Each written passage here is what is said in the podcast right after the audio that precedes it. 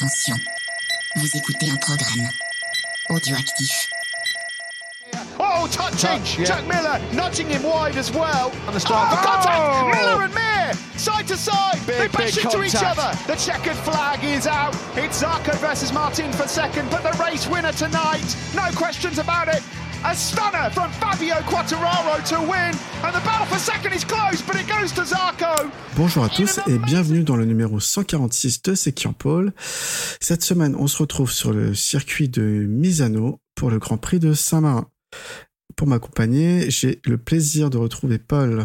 Comment tu vas? Eh ben écoute, en pleine forme, bien récupéré de Manicourt, donc euh, c'est parfait, prêt à attaquer.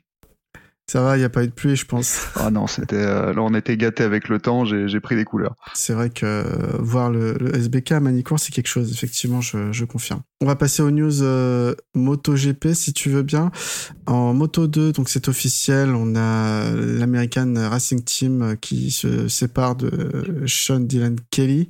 Le communiqué officiel dit que c'est d'un commun accord, mais on a vu un peu les états d'âme de, de Sean Dylan sur les réseaux sociaux. Ça a plus l'air d'être, euh, on sait pas trop quoi, Euh, mais en tout cas, il est, remercié.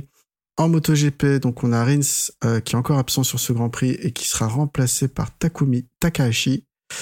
Euh, Bagnaia va être déclaré apte à rouler après son gros euh, gros crash de Barcelone et Marini est officiellement confirmé chez Ducati VR46 pour 2024. Je pense qu'il n'y a pas grand suspense sur cette signature. Non, on est d'accord, bon c'est euh, bien vers 46, il continue sur de bonnes bases, euh, on verra Mm. ce que ça donne l'année prochaine par contre avec la machine de l'an dernier du coup. Exactement, ouais. Bon, c'est encore une bonne machine, hein, on le voit avec les Pramac et les Ducati officiels cette année, donc euh, je pense qu'il n'y a pas trop de soucis à se faire euh, pour eux. Peut-être juste en 2025 quand ils auront des potentiellement des Yamaha pour faire. euh, C'est pire, la pire chose à leur souhaiter même pour toi qui, qui est fan de Ducati, là c'est- là ce serait vraiment dramatique. Enfin bon, on peut pas. euh, ça fait partie sport mécanique. Hein, euh, on le voit avec. euh, je suis pas trop la F1, mais avec Lewis Hamilton ces deux dernières années, hein, quand t'as une voiture moins bonne, bah il faut aussi faire avec. C'est sûr. Bon après, on, sait ce que ça donne les, motos, euh, les motos moins bonnes. hein. Ça fera une, un peut-être potentiellement un meilleur départ en début de saison. Et puis une fois que les évolutions arriveront sur les officiels, il faudra voir ce que ça donne. euh, bah, justement, une fois passé la mi, la mi, la mi-saison. Eh ben écoute, on va démarrer pour ce pour ce week-end de Grand Prix, euh, le dernier week-end en en Europe euh, avant le, dernier round, euh, le dernier week-end à Valence, le traditionnel week-end qui aura lieu en fin de saison. Donc, on va démarrer avec le Moto E. Les essais qualifs, donc on a Jordi Torres à la lutte pour le titre encore, s'arrache de la Q1 avec Michael Ponce. Et en Q2, donc c'est Kazadei qui fait la pole devant son coéquipier Spinelli et Garzo qui complète la première ligne. En deuxième ligne, on a Mantavoni, Torres et Manfredi. Matteo Ferrari, lui, partira dixième. Donc pour la course 1, je vais d'abord mettre un peu de contexte pour ceux du fond qui suivent pas. Donc c'est le dernier week-end de Moto de la saison. On a deux courses pour départager euh, le champion du monde 2023. Un petit rappel donc Kazadai est en tête du championnat avec 219 points, soit 21 points devant euh, le deuxième Jordi Torres et 22 points devant Ferrari. Donc tout peut déjà se jouer sur cette première course du week-end. Et euh, c'est parti, donc incroyable départ de Torres qui prend euh, le lead depuis la cinquième place de la grille devant les deux motos de Ponce Racing, c'est-à-dire de KZDI et de Spinelli. Tito Rabat va chuter dès le troisième virage. Torres tient la tête et maintient le championnat en vie euh, à ce moment-là. Mais en fait, on se rend compte qu'il a volé le départ et il va être pénalisé de deux longues laps. Euh, Montavoni va chuter au milieu de la piste en low side, mais tout le monde l'évite. Ça m'a rappelé un peu la Catalogne. Et Torres va perdre des places, je pense, un peu déstabilisé par le, message sur son tableau de bord, comme quoi il avait volé le départ, je suppose. Euh, Casadei, à ce moment-là, a repris la tête devant Spinelli et Garzo euh, est bien bien en file indienne dans leur roue. Ferrari, lui, de son côté, est remonté à la septième position. Euh, Casadei, Garzo et Spinelli vont nous offrir des passes d'armes incroyables pendant que, de son côté, Torres va faire ses deux longues laps. Euh, et c'est finalement Casadei qui va s'imposer sur la ligne euh, pour un beau photo finish devant euh, Garzo et Spinelli pour la troisième position. Ferrari va terminer 6 et Jordi Torres dixième. C'est donc beaucoup trop loin pour euh, pour les deux pilotes et euh, le premier champion du monde Moto E est donc italien sur une machine italienne. Euh, J'ai nommé euh, Casadei. je dis bien le premier champion du monde hein, parce qu'on rappelle que jusqu'à présent, c'était une Coupe du Monde. et c'est que c'est la première année où on a un championnat du monde en moto J'enchaîne avec le deuxième course. Donc on sait que le titre est joué, euh, mais pas la place de vice-champion qui va donc se décider entre Ferrari, Torres et Garzo qui se tiennent à 9 points. Ferrari euh, est actuellement vice-champion. Jordi Torres troisième et Hector Garzo euh, quatrième. Donc on a les deux ponces qui vont faire un départ exceptionnel encore, ainsi que Garzo suivi par Torres et Mantovani. Spinelli va prendre l'avantage sur Casadei, puis euh, Garzo également sur Casadei. La bagarre euh, est sur la piste, hein, c'est très propre. Euh, Garzo passe Spinelli dans le dernier tour, mais celui-ci réplique dans un déplacement incroyable et c'est donc Casadei qui en profite pour s'infiltrer et passer les deux d'un coup, mais ça réplique quelques virages plus tard. Spinelli reprend la tête suivi par Garzo. C'est finalement Spinelli qui s'impose devant Garzo et Casadei. Mantovani finit 4, Torres 5 et Ferrari 7. Donc Casadei euh, toujours champion et c'est Jordi Torres hein, qui conserve euh, le bénéfice de la deuxième place au championnat du monde pour un petit point devant Ferrari, lui-même un petit point devant Garzo. Qu'est-ce que tu as pensé de ces courses, euh, Paul? Moi, le, le Moto E, j'adore, donc euh, j'ai forcément bien aimé. Euh, comme d'habitude, il y a, y a, de la bagarre en fin de course. Ce que j'ai trouvé mm. juste euh, dommage, bah, c'est Torres, ça pardonne pas. Hein. Il était, il était en tête avant le week-end à Barcelone. deux erreurs en course à Barcelone, une là de nouveau à, de nouveau à Misano. Bah, ça lui mm. coûte le titre. Euh, c'est dommage pour lui, mais, euh, mais il joue encore devant. Donc euh, après c'est bien d'avoir une nouvelle tête. de mémoire, Casadei, c'est quatrième et sixième sur les deux dernières saisons ou l'inverse. Mais, euh, mais voilà, mhm. donc c'est bien une nouvelle tête, un nouveau pilote. Et euh, bah, c'est une catégorie qui est intéressante. Donc bah, félicitations au nouveau champion du monde. Exactement, ouais, je, te rejoins sur Torres. Il a fait trop trop d'erreurs. Moi, ce que j'ai bien aimé, donc c'est Casadi hein, qui a pas tremblé avant ce week-end. On aurait pu penser que bah, la pression euh, fait qu'il va peut-être lâcher un peu en course, sachant qu'il avait quand même un petit matelas d'avance, mais pas du tout dans les deux courses. Il s'est battu comme un lion pour pour gagner. D'ailleurs, il était titré sur une victoire. Euh, bah, félicitations à lui. Un petit point sur Granado. Alors forcément, il était blessé en début de saison, donc il était plus dans la course au titre. Mais voilà, il chute deux fois ce week-end euh, et lors de la deuxième course, il emporte euh, Manfredi dans un accident. Euh, voilà, j'ai marqué que ça aurait été qualifié d'attentat si ça avait été Marc Marquez qui faisait ça, ou ou Andrea Iannone d'ailleurs. C'était vraiment euh, n'importe quoi. Donc je pense qu'il était pas dedans cette saison, alors que que voilà, il s'impose l'année dernière euh, dans ce championnat. Euh, un peu dommage. Ouais, bon, là, comme tu dis, il a déjà la blessure, il a moins roulé sur la machine, donc il fallait il fallait peut-être qu'il la prenne en compte, je sais pas, mais mais bon, c'est voilà, c'est saison sans pour lui. Effectivement, il y a le nouveau, il y a le changement de machine. Et un dernier petit point euh, pour le, la, la, la célébration du titre. Euh, de Casadei. J'ai trouvé ça sympa. Alors je savais pas qu'il était pote avec euh, euh, Bastianini, mais voilà, il y avait toute une partie du du team Bastianini 23 là qui était avec lui sur la piste. Donc donc ça fait toujours plaisir, je pense, pour un, un, pilote, un championnat un peu moins relevé de, de voir des, des pilotes MotoGP fêter le titre avec eux. En tout cas, moi, ça m'a fait plaisir. Moi, je suis comme toi, je trouve ça très bien aussi parce que ça montre qu'il y a quand même vraiment un lien entre ben, le, le Moto E qui fait partie du championnat du monde quand même. Donc, il faut, euh, bah, c'est bien aussi de montrer qu'ils sont pas, qu'ils sont pas seulement isolés. Après, on, en parlait ce week-end, tu vois, avec euh, avec Ophélie, euh, Kevin et Stéphane. Ce serait bien qu'ils aient maintenant des pilotes peut-être un peu plus en vue ou peut-être d'anciens du MotoGP qui feraient la, la, passerelle pour pour donner encore un peu plus de crédit au championnat. Mais mais c'est sûr que c'est bien de, de voir que tout le monde se connaît et se côtoie. Et, et que ça reste de la bonne ambiance. Ouais, je te rejoins. Après, euh, moi, je vais troller un peu, mais on a Tito Rabat, hein, ancien pilote MotoGP dans la, dans la catégorie. Mm-hmm. Moi, je le pensais ancien pilote de la clinique mobile, mais après, c'est un choix. Oui, oui, Allez, on va vite, on va vite passer à la Moto 3. On va faire genre, on n'a pas entendu. on est d'accord. Alors on passe chez les fous furieux. Euh, pour le Moto 3, donc en Q1, on a Olgado, euh, Rossi, Kelso et Munoz qui vont passer en Q2. Et pour la Q2, euh, la pole revient à Mazia devant Sasaki et Toba.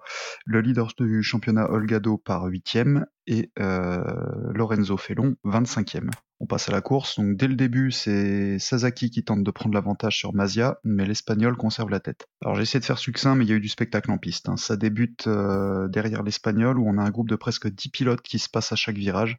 Euh, Mazia en profite pour essayer de creuser un petit écart, tandis qu'Ortola fait percuter par un autre pilote et doit élargir, heureusement sans tomber, à l'inverse de Salvador qui chute et abandonne.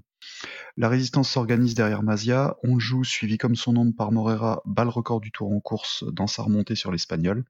7 dixièmes derrière, on retrouve Sasaki, Munoz, Alonso et Toba avec eux-mêmes de l'avance sur le reste de la meute. Le leader du championnat, Olgado, est englué autour de la dixième classe et il ne parvient pas à doubler. À mi-course, les 7 pilotes sont regroupés et Honshu profite d'une petite erreur de Mazia pour prendre la tête. Le pilote turc accélère franchement le rythme.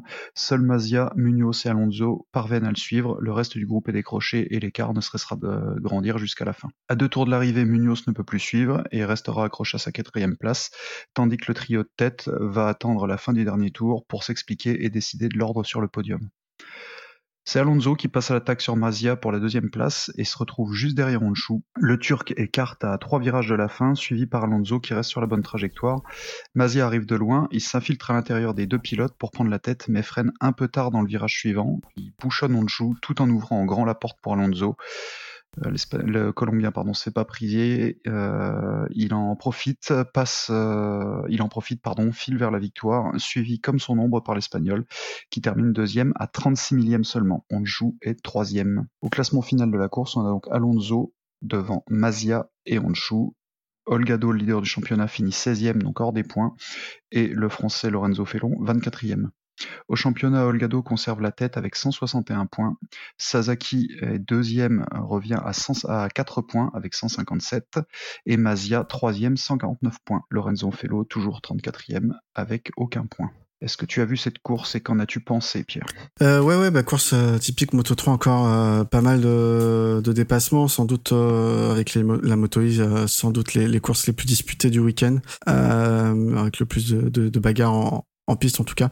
J'ai bien aimé ce qu'a proposé Massia, euh, comme il le fait toujours pendant une partie de la saison. Mais euh, ce qui son problème, c'est que dans certains circuits, il est complètement transparent, euh, dans certaines périodes en tout cas. Honchou fait du Honchou. Euh, je suis pas sûr de...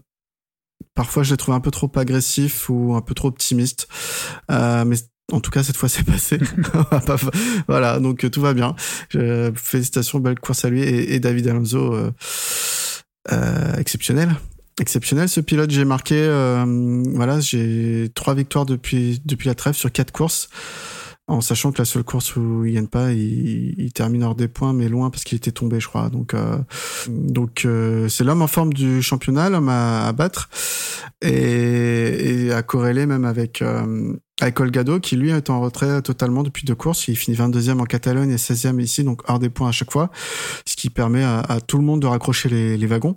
Qu'est-ce que tu en penses? Euh, Bah écoute, super analyse, il n'y a pas grand-chose à rajouter. Hein. J'ai trouvé la bagarre dans les derniers virages juste hallucinante, comme tu dis. Euh, Alonso, c'est euh, c'est magique. Alors là, les les trois, hein, Honshu, euh, Mazia mm. et Alonso, c'est au millimètre. Hein. J'ai dû revoir la, le dépassement euh, deux trois fois pour pouvoir faire un bon débrief parce que ça ça va vraiment très vite et, et c'est c'est impressionnant.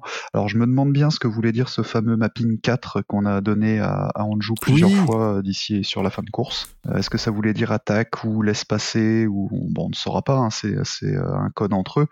Mais euh, mais oui, comme tu dis, euh, il a fait du bon jeu. Alors, un moment, je me suis dit qu'il allait peut-être se mettre par terre ou en mettre un par terre.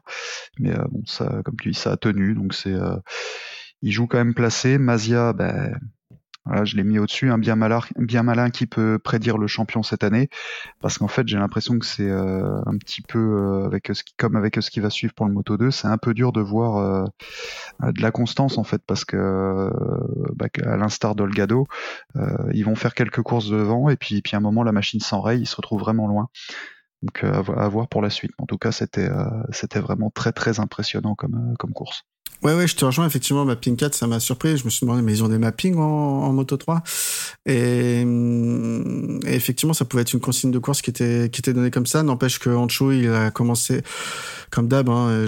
pour moi, en Moto 3, celui qui débute le, le dernier tour en tête, souvent il se fait, il se fait arnaquer. ça, pour une, encore le cas, encore le cas cette fois. Euh, mais bon, c'est pas toujours une réalité, mais c'est vrai que ça arrive souvent quand il y a des paquets aussi resserrés. Donc, euh, donc faire, faire attention. Après, voilà, ils, ont fait, euh, le trio de tête a fait une excellente course. Derrière, ça bagarre aussi, mais on les a, on les a moins vus.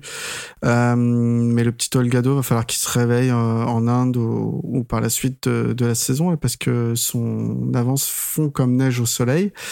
Et, c'est bien dommage parce que j'aimerais bien voir euh, Tech 3 obtenir un titre de champion du monde. Bon, on est d'accord. Et puis là, euh, il n'a pas de chance parce que Sasaki est placé quand même dans les points.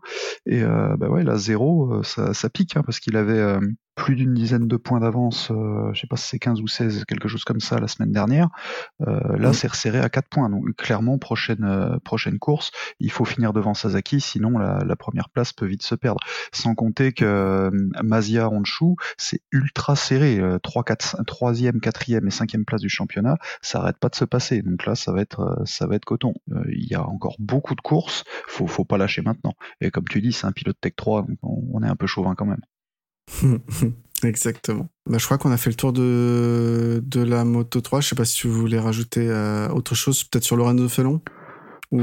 J'aurais bien voulu avoir quelque chose à rajouter sur, sur euh, Lorenzo Fellon, mais là, là c'est dur. Euh, encore zéro point. bon, comme d'habitude, on va, on va attendre la prochaine course en espérant qu'il marque cette saison, mais, mais là, c'est très très compliqué. Ouais, et puis zéro point, mais surtout, il se montre pas du week-end à aucun moment on le sent capable de faire quelque chose, même en, séance d'essai libre. Je veux dire, c'est absent totalement. Même on le voit même pas sur aussi les replays parce qu'il va même pas au bac à sable. J'ai envie de dire. C'est un peu méchant ce que je dis, mais non, mais c'est euh, ça. On sent que très, très compliqué. Il y a, pas, enfin, il y, a quelque chose qui marche pas. Puis le CIP, c'est quand même un, c'est quand même un bon team. Et, euh, et du coup là, là, il y a, y a, rien qui va. Et le problème, c'est que c'est notre seul représentant français en, en Moto 3. Moto 2, on a personne. Euh, et c'est pas avec ce, j'allais dire avec des résultats, mais c'est pas avec des non-résultats comme ça qui va, qui va, va pouvoir prétendre éventuellement monter et faire autre chose en, en catégorie supérieure. Euh, ça, ça commence à être un peu euh, vache maigre pour les Français euh, dans, dans, toutes les catégories. Heureusement qu'on a, qu'on a Zarco et, et Quarta en, en MotoGP pour, euh, bah pour nous faire, pour nous faire rêver un petit peu ou espérer, parce que là, ça, ça devient compliqué. J'étais persuadé qu'il avait réussi à signer un, deal de deux ans avec le CIP, mais j'ai cherché partout euh, dans les anciennes news et, c'est pas précisé. Donc je pense qu'effectivement Lorenzo il a un contrat que d'un an et, les signatures elles sont en train de tomber pour tous les teams Moto 3 en ce moment avec les, petits jeunes qui poussent au portillon. Donc euh, euh, sa place effectivement elle est loin d'être assurée. Hein. Faut, faut croiser les doigts, mais là honnêtement t'es patron de team c'est dur. Hein. C'est mm. dur. Hein. Puis, puis, quand tu connais le, le niveau du, du des, des, championnats qui, comme tu dis, poussent les jeunes, que ce soit le, le, le championnat espagnol ou, le, ou la, la Red Bull Rookies Cup, etc., enfin, des, des, viviers de pilotes dans ces catégories-là, il y en a énormément, énormément. Donc ça, ça, va, ça va être compliqué. Il y a peut-être le Super Sport 300, même si j'ai du mal à croire qu'il y, y, a une grosse passerelle entre les deux, mais il y a des pilotes qui vont vite là-bas aussi. Euh, mm. Voilà. Euh, on, va, on va attendre de toute façon, espérons qu'ils trouvent quelque chose et qu'ils et mettent tout dans le bon ordre pour, pour au moins rentrer dans les points. On croise les, doigts et, euh, et puis euh, on pense fort à lui parce que ça va pas être évident non plus. Euh, saison très particulière. ça fait un an qu'il est dans un contexte très particulier, mais ça va pas être simple aussi pour, pour rouler l'esprit tranquille. Allez, on va passer au Moto 2, la catégorie la plus inintéressante du week-end. Euh, en qualif, on a Ben Schneider, Arbolino, Gonzalez et Vanden qui s'en sortent.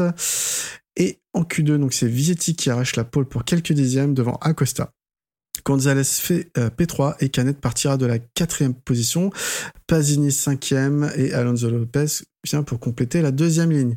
La troisième ligne est composée de Roberts, Lowe's et Arbolino. En course, on a Acosta qui fait le all shot suivi par Vietti et Canet. Arbolino est dans le paquet et a du mal à, se montrer. Euh, euh, lui qui fait quelques courses en dedans dernièrement. On peut noter les chutes successives hein, de Adjus euh, van der Kuberg et tant mieux parce que comme ça j'aurais pas redire son nom et Foggia. Acosta commence à creuser l'écart et Canet file le train à Viti. Malheureusement pour Aaron, il va perdre l'avant et laisser la troisième position à déjà décroché, mais dans la course, Alonso Lopez. Arbolino, lui, est revenu cinquième, s'attaque à Manuel Gonzalez et manque aussi de perdre l'avant. Euh, également manque de s'en coller une. il avait l'air très très glissant le circuit avec les pneus Pirelli Moto 2 en tout cas, parce qu'on a également Skinner, Aldeguer et Los qui n'ont pas eu cette chance et qui finissent dans les graviers dans des incidents séparés. Dans le dernier tour, enfin, c'est Guevara et Tulovic qui font de même. Alors, euh, c'était pas très très beau à voir cet incident. Euh, on pourra revenir peut-être dessus.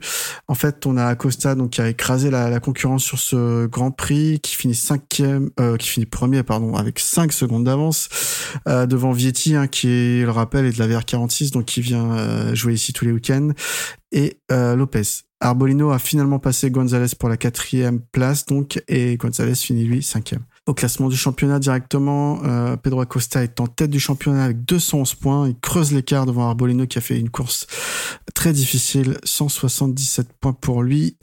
Et le troisième, Dixon également très très loin, 146 points euh, ce week-end. Donc on a Acosta qui creuse son avance. Canet est tombé toujours quatrième et euh, il y a que Lopez qui vient gratter un peu avec 116 points, égalité avec Canet pour la quatrième position.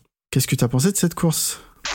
Bah, moi qui suis, euh, qui aime le Moto 2, là, j'avoue, c'était un retour aux, années euh, compliquées. Franchement, c'était long à regarder. Euh, moi, j'ai juste noté que c'était dur de trouver de la, de la constance dans, dans, la catégorie, hormis pour Acosta. C'est d'ailleurs pour ça qu'il est en tête. Euh, mm. En exemple, on peut avoir euh, Dixon qui gagne la semaine dernière, mais là il est 12e et quasiment invisible. Canet qui se met encore par terre et euh, Arbolino qui était absent la semaine dernière complètement, il est, euh, il est hors des points si je dis pas de bêtises. Et, et là il finit quatrième après avoir quand même fait une belle remontée. Mais, mais voilà, là ça va pas être suffisant pour aller pour aller chercher pour aller chercher Acosta. Il se cannibalise les points derrière et on n'a pas mm. vraiment de de, de vrais adversaires euh, réguliers pour lui en fait. Ouais, ouais Arbolino, il, revient de loin, mais le problème c'est ses qualifications. Hein. Il me semble qu'il est passé par la Q1, donc euh, c'est compliqué de faire des week-ends comme ça pour euh, pour lui. Hein. Acosta, il signe quasiment tout le temps les premières lignes. On peut pas on peut pas partir d'aussi loin en, moto 2 et c'est pas facile de doubler non plus. Donc donc voilà, ce que j'aime bien voir au classement, c'est que les cinq premiers en tête du championnat, c'est cinq équipes différentes. Ça change un peu d'une domination que Ayo ou que Marc VDS par exemple comme on a pu voir certaines années. Euh, mais mais c'est vrai que c'est le titre semble euh, tendre les bras à Costa dans le sens où c'est lui qui a la constance. Après bien sûr on n'est pas à l'abri euh, de, n'importe quel événement ou, qu'un autre pilote se réveille hein, mais mais effectivement pour l'instant si lui commet pas de faux pas et, et reste sur le rythme actuel ça va être très difficile d'aller le chercher pas grand chose d'autre à dire. Ouais, peut-être revenir sur l'incident. Je sais pas si tu l'as vu le le, le, crash entre Guevara, et Tulovic. Euh, je t'avoue que non, je l'ai pas, je l'ai pas, je l'ai pas forcément vu. Euh, ça doit être la partie où je faisais le, le moins attention, je t'avoue. Ouais, bah c'était le dernier tour. Ils l'ont pas montré en fait euh, à l'écran. Ils l'ont vraiment montré beaucoup plus tard, euh, une fois que la course était finie, etc. Euh, parce qu'ils montraient la tête de course, quoi. Mm. Mais c'était vraiment Vraiment, Tulovic, je sais pas ce qu'il a cherché à faire là, parce que c'était, je pense qu'il a dû prendre, il va prendre une pénalité, hein, parce que ça me semblait vraiment euh, un, gros accrochage. Eh ben, écoute, si on n'a rien de plus à dire, on va passer euh, chez les gros cubes, et je te laisse la main. Ok, bah c'est parti pour le pour le MotoGP. Donc la la Q1, c'est euh, Oliveira et Espargaro qui vont, Alex Espargaro qui vont sortir de de Q1. Euh, en Q2, donc on a la pole pour euh, Martin devant Bezzecchi et Bagnaia.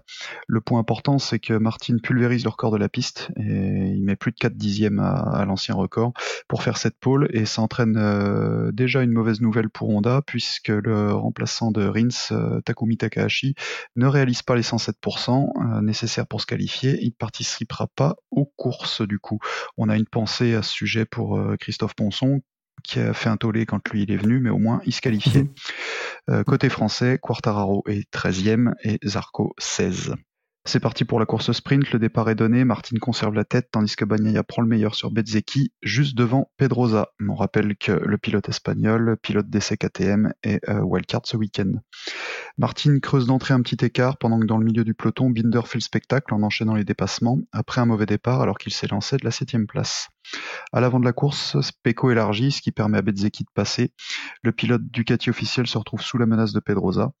Martin et Bezzecchi sont sur un autre rythme. Les deux hommes creusent l'écart, mais l'Italien ne parviendra jamais à attaquer euh, l'Espagnol. Les deux hommes passent la ligne d'arrivée dans cet ordre.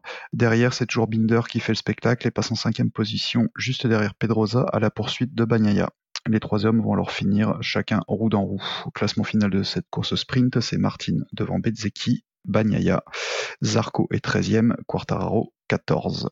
Euh, à noter beaucoup de pénalités pour dépassement des limites de piste. Donc on avait un long lap pour euh, Morbidelli, Mir et Augusto Fernandez. On a même eu euh, triple long lap du coup pour euh, Mir puisqu'il en a pris un dans le dernier tour et il avait pris un double long lap parce qu'il n'avait pas observé sa pénalité. Qu'as-tu pensé de cette course sprint, Pierre Plein de choses, euh, plein d'émotions. Euh, voilà, revoir Bagnaia sur euh, sur une moto, dans une moindre mesure équipes parce que je suis quand même moins attaché à ce pilote, mais faire ce qu'ils ont fait, blessé.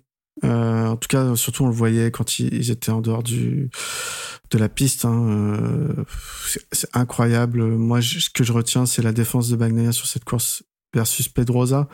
On, voyait que Pedrosa était plus rapide euh, sur la fin de course et Bagnaia qui ferme toutes les portes, euh, qui fait aucune erreur pour pour à la fin aller arracher ce podium qui lui euh, qui qui lui bah, tendait pas les bras pour le coup parce que c'était vraiment dans, ça s'est senti que c'était dans la dans la douleur hein, et, il fatiguait beaucoup donc euh, donc voilà après peut-être qu'on peut en parler. C'est vrai que ça a peut-être manqué un peu de dépassement sur ce sur cette course sprint.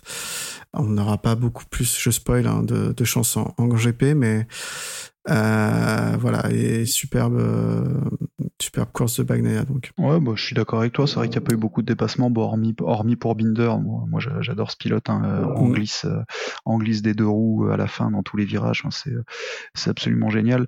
Mais, mais c'est vrai que bon, de toute façon, il sont hors norme. Mais quand on voit la gamelle qu'a pris, qu'a pris Pecco la semaine dernière, il fait pas une erreur. Mm. Oui, il va moins vite, mais bah, il est intelligent. Il, il joue placé et c'est et c'est top. Ça fait partie de façon de, ce qu'on de ce qu'on a à dire aussi après le après la course longue. Et puis euh, moi, ce qui me faisait plaisir, bah, c'est euh, c'est Pedrosa quoi. Bon, ça a été dit à la télé, mais euh, mais Pedrosa pilote test pilote test KTM lâché par Honda lâché par Honda très facilement à l'époque. Bah, bah, sauf que le gars il est pilote test, il fait quatrième quand Bradle bah, Bradle quand il court, on le sait pas quoi. Donc bah, il était là ce week-end pourtant. Pardon? Il était là ce week-end, Bradel. Mais euh, non, je te rejoins sur Pedrosa. Donc, ce qu'il fait, c'est incroyable dans le sens où, euh, euh bah, il oui, il roule sur cette moto toute l'année, euh, parce que je pense qu'à terme, il faut quand même pas mal d'essais. Mais euh, mais voilà, lui, il a pas fait de compétition depuis deux ans, je crois. C'était Red Bull Ring. Il avait eu un accident avec Savadori. Et depuis, il avait pas roulé. Enfin, de l'année. Après, il avait roulé en début d'année. Pardon, je parle. Euh, là, il a roulé en début d'année, mais euh, et il est tout à fait dans le rythme. Euh, après, je sais pas quelles sont les différences entre sa moto et, et la moto de Binder et de Miller, s'il y en a ou pas. Euh, en tout cas, ce qu'il fait, c'est incroyable. Et pareil, il avait plus de vitesse que Bagnaia. Est-ce que comme c'est un pilote très respectueux, très intelligent, il s'est dit J'ose pas le doubler parce que si on se met tous les deux au tas, bah, ça va peut-être perturber le championnat. C'est possible, je sais pas. C'est un monsieur qui a beaucoup de classe, donc euh, c'est aussi possible qu'il qu'il est pas forcé. Peut-être qu'un pilote euh, euh, qui joue lui le championnat cette année, comme un, un je sais pas, un Marc Marquez ou un Martin qui sont un peu plus agressifs, peut-être qu'ils y seraient allés. Euh, mais mais voilà, superbe course de Pedrosa, ça fait chaud au cœur de voir comment il été félicité par tout le monde et notamment par son team aussi. Euh, ça donne des envies de, de le voir revenir. Maintenant, il a 37 ans, je crois. Euh, donc c'est compliqué de faire une saison MotoGP complète à cet âge-là, je pense. Bon, il y en a qui ont été, il y en a qui l'ont fait euh, jusque plus tard, mais euh, sans, sans peut-être des résultats aussi flamboyants. Mais euh, non, c'est vrai. Après, il me semble qu'il testait un cadre en carbone. Je sais pas si les autres, si les autres KTM l'avaient, mais en tout cas, il a été dit qu'il avait un, un, cadre en carbone pour pour cette pour ce week-end, un test de, de, KTM. Et visiblement, bah, ça, ça avait l'air de fonctionner sur, sur, cette course. Après, on, on, verra si on le voit déployer sur les autres motos au prochain week-end. Et puis bon, KTM, ils ont des problèmes de riches, ils ont déjà 5 pilotes pour 4 motos l'année prochaine, ils vont pas en rajouter un sixième. euh, si, un petit mot, je l'ai pas marqué le conducteur, mais un petit mot sur Mir. Je pense que voilà, euh, on est, je sais pas combien de grand, Grand Prix de la saison 12e peut-être. Euh, je trouve que là, ce qu'il fait, c'est c'est pas admissible pour un pilote usine chez Honda. Euh, certes, la moto est très difficile, ça je remets jamais sans question. Mais comparé à ce que fait, ce qu'a fait Rins avant sa blessure, ou, Marquez, euh, ou même Nakagami, euh, certes, Nakagami est plus expérimenté avec cette moto, mais voilà. Le point, c'est que je trouve inadmissible la course qu'il a fait en sprint. Euh, j'ai plus de patience avec lui, je vais laisser le bénéfice du doute, la moto est très difficile, il s'en est pris des grosses, je pense qu'il a un peu peur de cette moto. Euh, mais si t'as peur de cette moto, euh, fais comme Zarco a fait chez KTM, tu casses ton contrat, tu dis j'ai pas envie de rouler avec une moto qui me fait peur.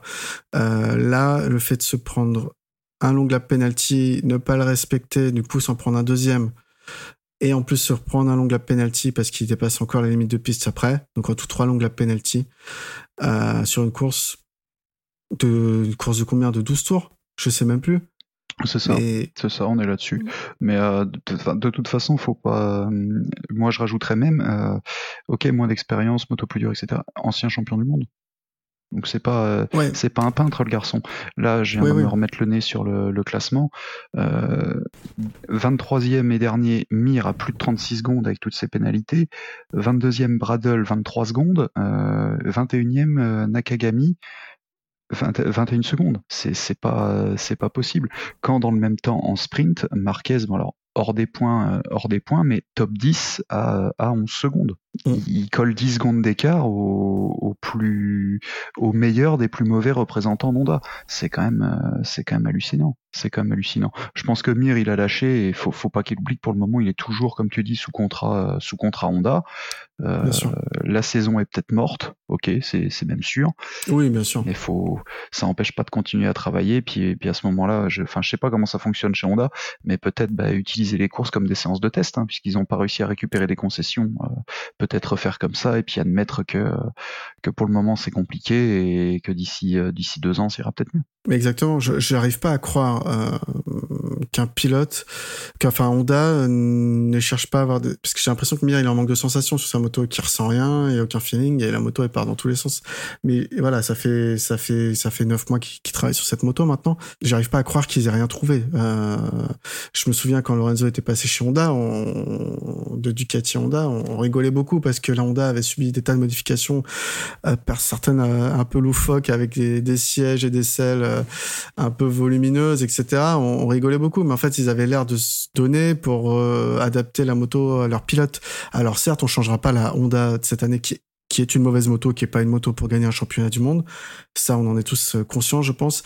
Euh, mais le fait qu'il en arrive là, lui qui est pilote officiel, ancien champion du monde, euh, qui avec Suzuki jouait toujours placé, même ces, trois dernières années, même si il a gagné qu'une course, et voilà, il faisait régulièrement des top 10, voire des top 7. Euh, là, là, j'arrive pas à comprendre. Donc, je suis très fâché contre contre lui et je pense qu'il y a des clauses dans les contrats. Hein. J'en ai pas là parce que on a des problèmes de, de, de convaincre des pilotes de venir, mais je pense qu'il y a des clauses dans les contrats de performance et que s'ils sont pas respectés, euh, n'importe quel team peut se séparer d'un pilote qui, qui n'a pas atteint ses performances. Oui, puis je pense que attention. je pense aussi que euh, le, le, salaire de Mir, alors ça c'est d'autres considérations, mais euh, je pense que le salaire de Mir est pas le même qu'un Lequena qui clairement doit faire les mêmes résultats. Donc à ce compte-là, si c'est pour terminer à, ce niveau-là et qu'en plus le pilote apporte peut-être pas des, des données techniques euh, importantes pour le développement de la moto, il faut peut-être commencer à regarder ailleurs. C'est dommage pour lui, hein, mais à un moment, euh, il est chez le premier constructeur mondial dans, euh, dans une, équipe qui a peut-être le plus gros le plus gros palmarès du championnat. C'est une institution Honda Repsol, donc là, les voir derniers, c'est c'est juste hallucinant. Ah mais je te rejoins totalement. C'est pas un mauvais move peut-être euh, parce que la saison World SBK, elle se termine, elle se termine fin octobre, je crois, à RS. S'il n'y a plus rien à jouer, pourquoi pas euh, Dirmir, bon écoute, tu restes dans un coin du garage et puis c'est le Kona qui termine la saison parce qu'il a plus de sensations et de vitesse que toi et on va peut-être voir pour le foot dans le team usine à ta place l'année prochaine. Euh, enfin, à la place de Honda, euh, à ce niveau-là, euh, pourquoi pas hein. Comme tu dis, un salaire à payer. Euh, s'il faut tenter de faire revenir le Kona qui a un rythme pas dégueulasse, bon. Hmm. Après, j'ai hâte de voir aussi la saison prochaine ce que fera Zarco qui on aura déjà des, s'il est un peu plus loquace lui en, conférence, on aura peut-être plus de, détails sur ce qui fonctionne peut-être pas sur la moto. Et je continue de penser que c'est pas forcément un mauvais metteur au point. Donc il, mm. peut, euh, il peut aussi faire évoluer la Honda dans le bon sens. Il a, il a quand même de l'expérience sur toutes les machines. Donc il n'y a, a, pas de raison. Mais, mais c'est vrai que là pour cette année, euh, c'est laborieux quoi. C'est laborieux. Exactement. Euh, bah, je pense qu'on a fait le, le tour euh, du sprint et euh, que Mira a eu suffisamment les oreilles qui sifflent. je, te laisse, je te laisse continuer. Tout à fait, on va passer sur la course longue. On prend les mêmes et on recommence. Martin s'envole de nouveau en tête, suivi de Bagnaia qui étraîne pour cette course une livrée spéciale toute jaune sur sa Ducati. Magnifique. Oui, j'adore. J'adore. Franchement, c'était vraiment une superbe machine. Ça change un petit peu. Et, et du coup, il, il part devant une autre Ducati avec un peu moins de jaune. Euh, celle de Bezzecchi. Les trois Ducati creusent l'écart. Pecco est agressif derrière Martin pour essayer de l'empêcher de s'échapper, mais il ne parvient pas à passer l'Espagnol. Derrière, Binder a passé Pedrosa et tente de recoller au trio de tête. S'ensuit alors une bagarre à coups de meilleur tour en course pour les cinq pilotes précités, et c'est Binder qui craque le premier et part à la faute. Il peut repartir, mais très loin dans le peloton. À partir de la mi-course, Martin produit son effort et creuse l'écart sur Bagnaia, qui finit par se faire passer par Bezzecchi et se retrouve, comme en course sprint, sous la menace de Pedrosa. Malgré tout, les places vont rester figées jusqu'à la fin de course. C'est donc le même résultat que pour la course sprint, à savoir Martin devant Bezzecchi, Bagnaia et Pedrosa. Côté français, Zarco est dixième et Quartararo 13. À noter euh, les chutes de Miller, a priori bien aidé par Michele Piro, qui a chuté également, et celle de Johan Mir, le bien nommé, qui ne marque à nouveau aucun point ce week-end. Au classement du championnat, on a donc euh, Peko Bagnaia qui reste devant avec 283 points, devant Martin 247, Bezzecchi 218, Zarco est sixième avec 147 points et Fabio toujours 11e avec 85 points. On va passer à l'analyse de la course. Qu'est-ce que tu en as pensé? Bah, C'est un peu la redite en version longue de, la course de la veille. Hein. Honnêtement, euh, bah, déjà le, podium est le même, même les quatre premières places sont les mêmes. Euh, côté français, il y a un petit peu mieux. Je crois, Zarco qui rentre dans le top 10. Ça. Pas grand chose à dire. Martin était dominateur sur le week-end. Forcément, on pourra jamais refaire l'histoire, mais euh, peut-être que si Beziki ou Bagnani n'avaient pas été blessés, l'histoire aurait été différente. Maintenant, toutes ces victoires sont totalement méritées, notamment la pole qui nous, qui nous colle euh, le, le samedi, qui sort de nulle part en termes de chrono. Bah, Pedroza toujours là. Je suis désolé pour la chute de Binder. C'était un peu déçu de le voir tomber parce qu'il avait un très bon rythme. Et, puis voilà pour, euh, pour ça, quoi. Bravo Pedroza encore une fois. Bah oui, voilà, il joue. Euh, le gars revient, ça fait 5 ans qu'il est à la retraite, 2 fois 4 sur le week-end. Magnifique, on a dire. Et j'avais noté, euh, moi par contre, pour euh, pas faire que, euh, que tirer sur Honda, la bonne place de Marc Marquez, donc dixième en sprint qui marque pas de points, mais en course longue il est il est septième, donc du coup du coup bonne bonne place avec juste derrière lui. en fait il est encadré par les Aprilia. Donc je, pareil, j'ai trouvé ça très bien. Raoul Fernandez commence peut-être à comprendre le, le maniement de, de la machine, puisqu'il est juste derrière à la huitième place. Devant, on a Oliveira. Euh, belle, euh, belle course pour eux. Je rejoins. Alors, c'est pas pour, euh, pour, pour critiquer, mais pour remettre en, en visibilité les performances de Pedroza. Voilà, il a fait donc deux week-ends de course cette année, Pedroza, donc quatre courses. Il est classé 18e avec 32 points. Donc, il est classé devant un Marc Marquez, un, Bastianini, un Paul Espargaro ou un Johan Mir, par exemple, pour, pour les pilotes titulaires. Donc, on sait que Bon, Espargaro et Bastianini étaient blessés beaucoup, euh, Marquez un petit peu moins, mais voilà, ça veut quand même dire euh, ce que ça veut dire sur son niveau. Totalement. Après, euh, j'ai noté euh, pour faire bah, toujours pareil, comme tu l'as dit, un redit avec avec la, course sprint, mais j'avais mis Pecco blessé, mais Alors entre guillemets bien placé parce que ben oui, même blessé, même même quand ça va mal, bah, le garçon prend des très gros points quoi. deux fois troisième magnifique. Exactement. Surtout que bah euh, voilà le classement au championnat avant euh, ce week-end de course c'était donc Bagnaia en tête euh, suivi par Martin et Bezeki donc Martin c'était son principal adversaire et Martin n'a pas baissé de rythme hein, il enchaîne deux victoires donc moi j'avais pensé éventuellement que Bagnaia pouvait se reposer sur un week-end et revenir en forme en Inde. Euh, mais en fait, effectivement, euh, Martin, il fait sans faute, donc 37 points dans la dans la besace pour lui. Euh, oui, je suis un boomer, j'utilise cette expression.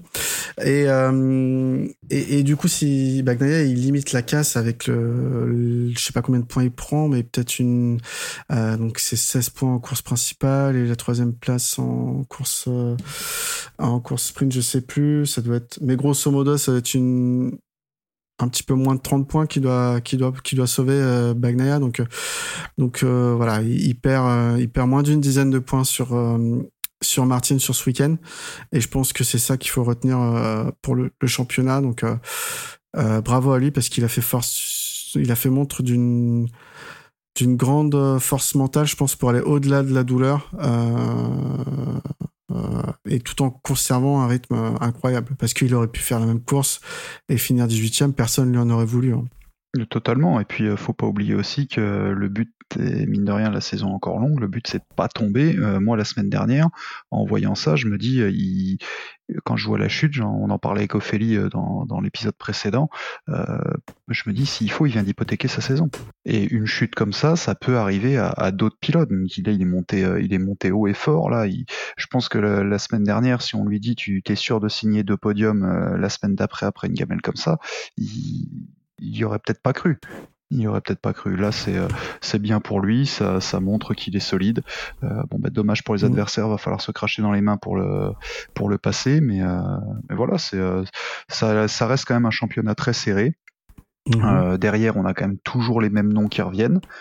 Donc il faut pas se relâcher, ça nous promet une belle suite. Donc bah, félicitations à lui et puis et puis vivement le prochain GP maintenant. Exactement. Euh, pour rebondir sur Rolf Fernandez, c'est vrai que j'ai pas trop suivi, euh, trop suivi ses courses. J'avais pas beaucoup d'action devant, mais c'est bien pour lui s'il se montre enfin. C'est peut-être un peu tardif dans la saison, mais euh, mais c'est bien. Mais c'est vrai que les Aprilia euh, étaient un peu en dedans sur ce week-end comparé à, Silverstone ou ou Catalone où c'est des circuits qui a moins de grip peut-être et que le tracé leur convient de mieux. On voit que c'est pas encore une moto euh, pour être champion du monde la Aprilia de mon point de vue dans le sens où elle est trop irrégulière suivant les tracés. C'est un peu moins le cas de la KTM et, et c'est pas du tout le cas de la, de la Ducati donc euh, donc euh, voilà c'est un point où, où, je pense que les, les Italiens d'Aprilia doivent doivent encore progresser on est d'accord. Euh, c'est quand même la petite équipe d'usine pour moi, mais euh, mais voilà, ils ont une, moto qui commence à, jouer placé. On l'a vu avec euh, avec KTM avant qu'ils viennent à, commencer à essayer de concurrencer sérieusement Ducati. Ils sont sur la mmh bonne voie, donc c'est bien. Là, c'est pas que que un pilote qui est devant. Euh, tout le monde est, euh, tout le monde peut se servir de la moto avec des styles différents, des niveaux différents, parce que mine de rien, Fernandez n'est pas ultra expérimenté dans la catégorie. Et, euh, je trouve que c'est de bon augure pour pour l'équipe. Ça fait du bien de voir d'autres motos devant. Et puis pour le team RNF aussi, voilà, c'est c'est c'est une bonne chose. Moi, à chaque fois que je vois Aprilia, très honnêtement, je repense à à ce qu'avait fait Joe Roberts il y a il y a deux ans quand Aprilia cherchait des pilotes que personne ne voulait y aller. Euh, Joe Roberts avait dit euh, bah, moi je refuse parce que je veux être champion du monde Moto 2 et je préfère attendre une meilleure une meilleure chose. J'avais dit à l'époque le train du Moto GP il passe une fois on n'est pas sûr qu'il revienne. Bah au jour d'aujourd'hui euh, Joe Roberts il est toujours pas champion, il est pas en passe de la, il est pas en passe de le devenir et et Aprilia aura à mon avis aucun problème à trouver des pilotes si jamais l'un des leurs choisissait de partir. Oui, exactement. On sait que la Aprilia, c'est une moto pour euh, auquel au moins tu peux gagner des courses. C'est une moto qui intéresse tout le monde aujourd'hui. Euh,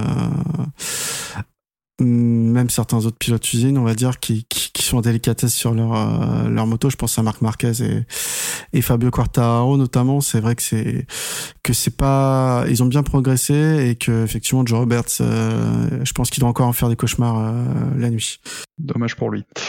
Dommage pour lui. Peut-être qu'on peut parler un peu des essais MotoGP qu'il y avait aujourd'hui. Je sais pas si tu as suivi un peu le les, les feedbacks qu'il y a eu. Après, ça reste, ça reste beaucoup d'interviews et de bruit de couloir, donc c'est difficile d'y voir clair. On peut commencer par, par les déclarations, notamment de, de Marc Marquez, qui ont lieu le, midi. donc, il avait à peine testé la, la moto le matin, donc il, il a dit que avec Admire, ils ont dit que donc la nouvelle moto qu'avait apporté Honda pour l'année prochaine était effectivement complètement euh, nouvelle, en tout cas euh, que l'équilibre de la moto n'était pas du tout le même, euh, que le était différent.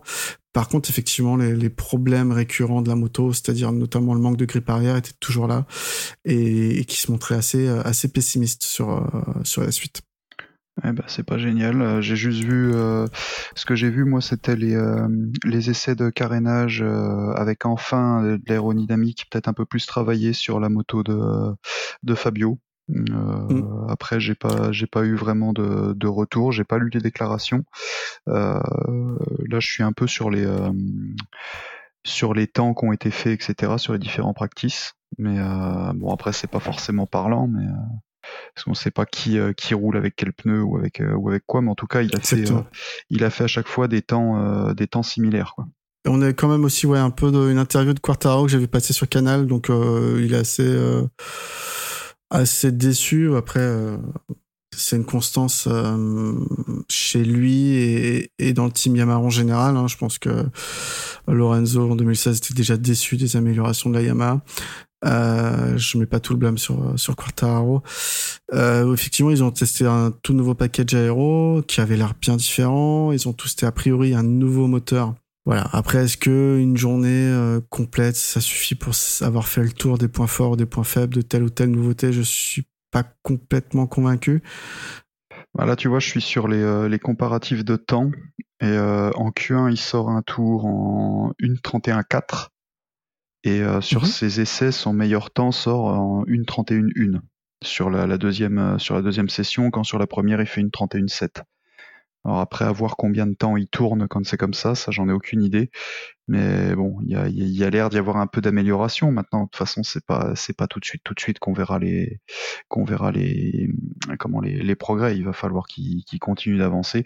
J'espère surtout qu'il qu'il bosse vraiment euh, sur tous les points chez Yamaha pour essayer de, de fournir quelque chose. Parce que très honnêtement, ça, ça, ça, fait quand même de la peine de voir une écurie officielle comme ça euh, bah, très très loin. Quoi. Même Morbidelli, il est il a été absent ce week-end. C'est c'est dur quoi Chez Aprilia, les retours que je peux avoir, c'est donc euh, Miguel Oliveira qui a testé la, moto de cette année, donc la moto 2023 qu'il aura lui en 2024 dans le Team RNF. Euh, donc ce qu'il a dit, c'était plutôt flatteur. Il a dit que la moto avait progressé dans, dans tous les domaines. Euh, on sait que cette moto 2023 cette après est très bonne, donc euh, peut-être que l'année prochaine, effectivement, euh, Miguel pourra pourra montrer autre chose sur cette machine. Et côté pilote officiel, donc on, on a Alex Espargaro, donc qui dit un peu la même chose que les autres pilotes, donc que la moto est différente, mais qu'elle semble un peu moins plus douce, et aussi qu'elle amortirait serait mieux un peu le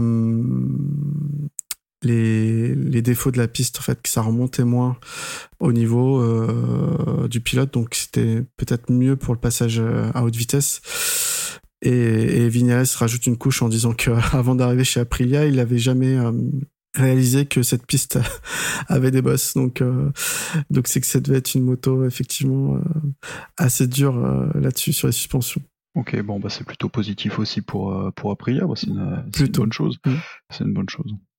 Ouais, je vois que Ducati, ouais, euh, si les Ducati officielles, elles ont, euh, elles ont roulé, elles ont testé quand même? Ouais, elles ont roulé. Euh, alors j'ai vu que c'est Bezeki qui a pas roulé et DJ Antonio. Euh, donc euh, Franck Bagnan est sorti, hein, mm -hmm. mais mais pas Bastianini bien sûr avec DJ, Michel Pirot qui est sorti également. Euh, pas grand chose à se mettre sous la dent. Euh, surtout Martine en fait qui a fait beaucoup de tours euh, du fait qu'il soit pilote sous contrat de la marque et et, et qui sera encore là l'année prochaine, contrairement à Zarco par exemple. Donc il, il a eu plusieurs changements de package aéro avec des choses encore plus un peu plus impressionnants mais euh, en tout cas rien de marquant visiblement pour les pour les journalistes ils n'ont pas eu grand chose à se mettre sous la dent en termes de de visuel et ils en savent pas plus Ok. Eh ben. Ça veut pas dire que Ducati bosse pas. Hein. Non, non, bon, tu sais, c'est c'est ce qu'on disait en, en voyant la, photo publiée sur notre groupe tout à l'heure de de la Honda avec des euh, des petites ailettes à l'arrière, etc. Mm. Euh, le problème, c'est que j'ai l'impression que beaucoup de constructeurs copient euh, notamment les japonais, copient mais, mais, mais n'inventent pas pendant ce temps-là. bah, Ducati, eux, continuent de prendre de l'avance en fait. Donc mm. j'espère que, que tout le monde va inverser un peu la vapeur et puis aller concurrencer les Italiens quand même. Parce que je sais que tu es très fan, mais j'aime bien la bagarre des constructeurs devant. exactement, moi je, moi je suis pour un MotoGP disputé en termes de pilote et de, et de constructeurs. Euh, c'est essentiel, je pense, euh, pour qu'on aime notre sport. Euh, je, suis hyper content quand Ducati gagne, bien entendu, mais si la concurrence n'est pas là, c'est moins euh, savoureux, je, trouve. Côté KTM, rapidement, qu'est-ce qu'on a? Donc on a Jack Miller qui a testé le, châssis de Danny Pedrosa, donc qui est a priori euh, fait en, fibre de carbone. Pedrosa lui n'a pas roulé et Brinder, on n'est pas sûr qu'il ait testé ce, châssis carbone. Pas grand-chose à se mettre sous la dent. Paul Espargaro est encore tombé aujourd'hui, mais ça a l'air d'aller. Euh, et alors qu'Augusto Fernandez lui a enchaîné les tours, je pense pour euh, bah, pour s'habituer. Hein. c'est un rookie, donc après tout, euh, tout tout roulage est bon à prendre, on va dire. De toute façon, il y a toujours le feuilleton KTM aussi, savoir qui ils vont mettre sur les motos, etc. Ça, il y, a, rien de fait non plus. Ça doit pas être simple à vivre dans les. Enfin, c'est jamais simple à vivre de toute façon les relations pilote-équipe chez chez KTM. Ça, c'est le drame de, de fin d'année. c'est ça. Euh, bah écoute, je pense qu'on a fait le tour. Ah si, dernière news, j'ai vu que normalement Michelin aurait dû proposer un nouveau pneu avant euh, à ce test, mais n'a pas eu le temps de, de le produire. En tout cas, il présentait pas toutes les garanties, donc ce, ce sera repoussé. C'est un nouveau pneu qui doit être introduit en 2025, on le rappelle. Donc euh, un nouveau pneu avant. Et le problème qui se pose avec ce pneu avant, c'est qu'il a été testé euh, par Michelin, donc les pilotes d'essai Michelin, j'ai pas leur nom, sur des CB1000RR. Euh, le problème, c'est que c'était des motos sans un package aéro. Donc, euh, quand on connaît toutes les contraintes aujourd'hui qu'impose l'aéro sur euh, le pneu, notamment à l'avant surtout, je sais pas trop quelle va être la catastrophe qui s'annonce, mais je, je, comprends pas trop l'idée de aujourd'hui amener des nouvelles choses sans inclure l'aéro qui, impose des contraintes énormes sur sur les pneumatiques, quoi. Bah surtout que des milles avec de l'aéro, ça existe quand même. Euh, y a, on en trouve. Enfin, je pense que Michelin peut avoir des. Alors, ils ont peut-être pas les pilotes à mettre dessus, on est d'accord. Mais euh, si je te dis pas de bêtises, une V4R, il y a de l'aéro. Euh, une, une, une, RSV4, euh, une RSV4, il y a de l'aéro. Il y, y a, quand même mm. moyen de trouver des choses. Je parle pas des copies de MotoGP évidemment parce qu'il faut pouvoir les exploiter. Mais euh, mais c'est pareil, c'est des motos qui sont trouvables. Donc je suis d'accord avec toi là. Je, je comprends pas trop euh, l'intérêt. On n'aura plus qu'à appeler Michelin pour avoir la réponse. et euh, en attendant, donc on, normalement on se retrouve dans deux semaines pour le, Grand Prix euh, d'Inde. Voilà. Eh ben ça marche. Eh ben, réponse dans 15 jours. Exactement. Merci beaucoup Paul. Merci à toi. À bientôt. Bonne soirée. À bientôt. Salut. Salut.